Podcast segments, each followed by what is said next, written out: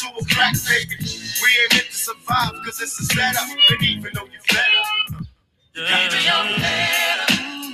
up, if I can't do anything today, all I can do is be encouraging to the people of Uvalde and every parent in the United States, all of us that are dealing with, continue to deal with this great loss as they go on. I greet you, I'm TNFro, greeting you from the safety of my home, and just reflecting on everything that has been going and transpired over the last 48 hours. And it's been one heck of a week and a half. It's just been a lot.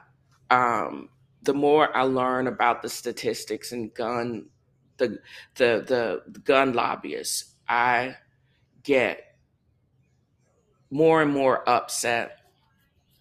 We are less than 20 weeks into the new year. We've had over 200 mass shootings, including my father, and a young woman that her life was taken by another person that was equipped with a semi-automatic gun.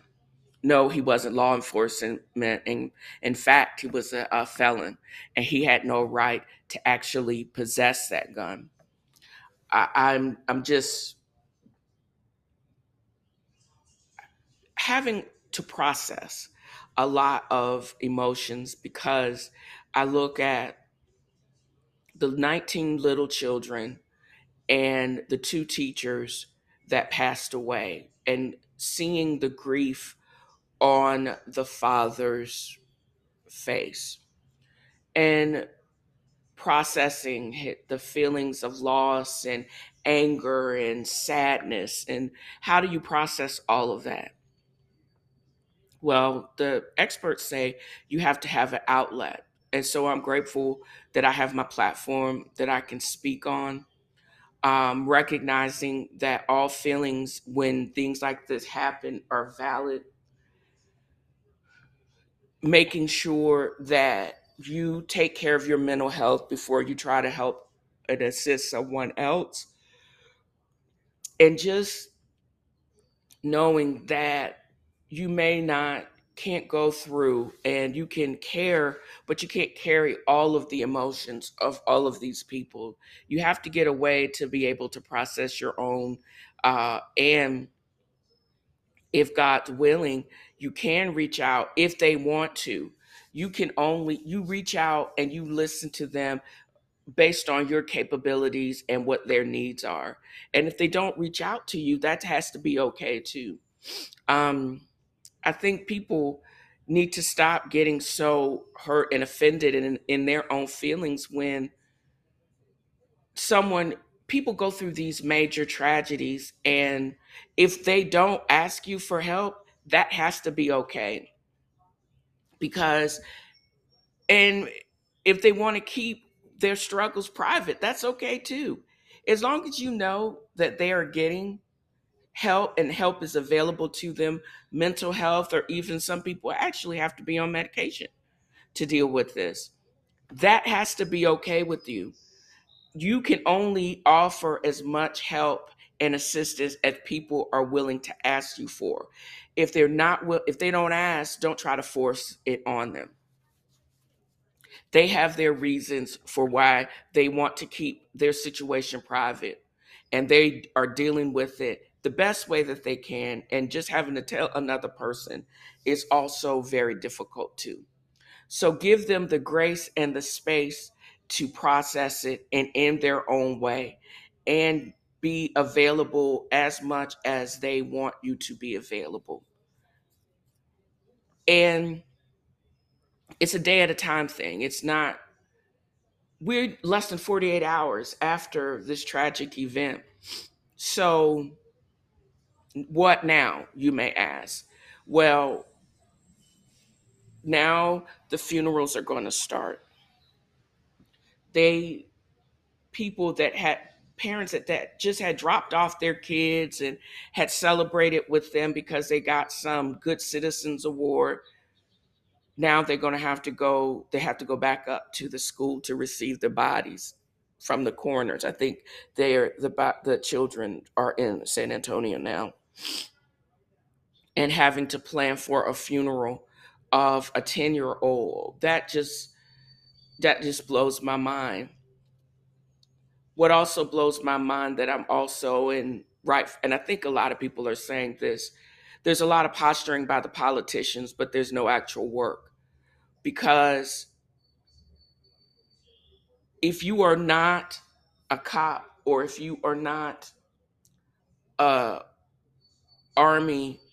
military person, there is no reason that you have to have an AR-15. I firmly believe those guns don't belong in society, outside of the military and also outside of the police force. And that's even stretching it, because who are they going to use it on? And we also know that the police force, some of the mugs don't need to be a policeman. It's a gang of sociopaths in some respects. But I say that to say this. Semi-automatic weapons don't need to be in society. They really don't. There's no reason for it. Who the freak are you hunting? And you can't have those guns that can do the most damage when you got people rolling around crazy as a coon cat and just wanting to do the most destruction. That's the only reason why I can see those guns and you can have them. No sportsman says he needs it either. The owner, the creator of that high-powered weapon, he says he didn't even have one. He created it. He said he specifically created it to arm our military. So why do you think you actually need it? Because it's available? No. Those guns are very expensive, but in the wrong hands, they do this. And we go into a season of mourning over and over and over again, because just because it's available and you can buy one legally, why is it legal to own a weapon of mass destruction? I'm never going to understand that. And until this melts into another news cycle, we're going to continue to mourn. There have been over 200 mass shootings with only these two. They have just started the burials of the people that lost their lives at Tops. Now we're getting ready to go into another season of mourning with the deaths of these little children. I'm going to also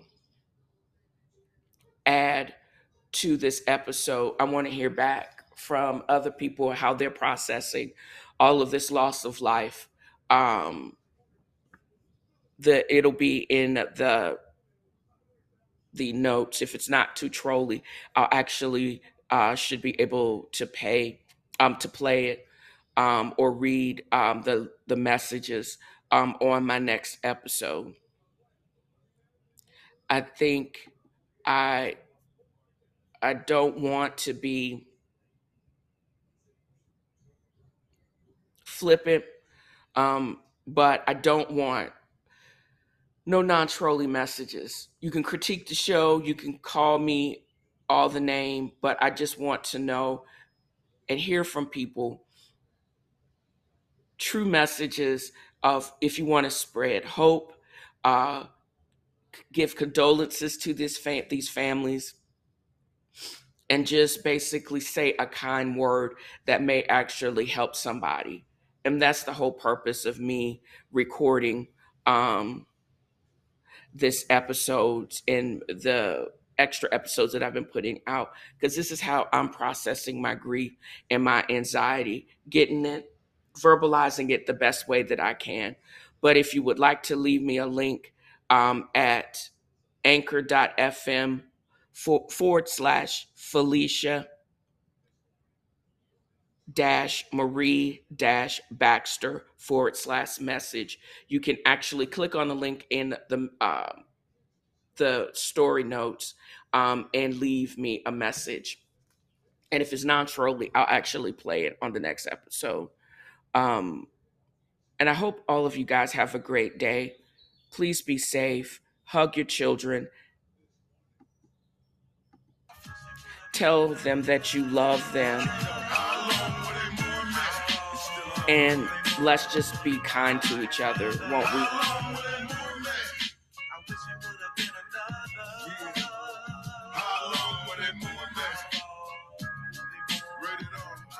Double jeopardy.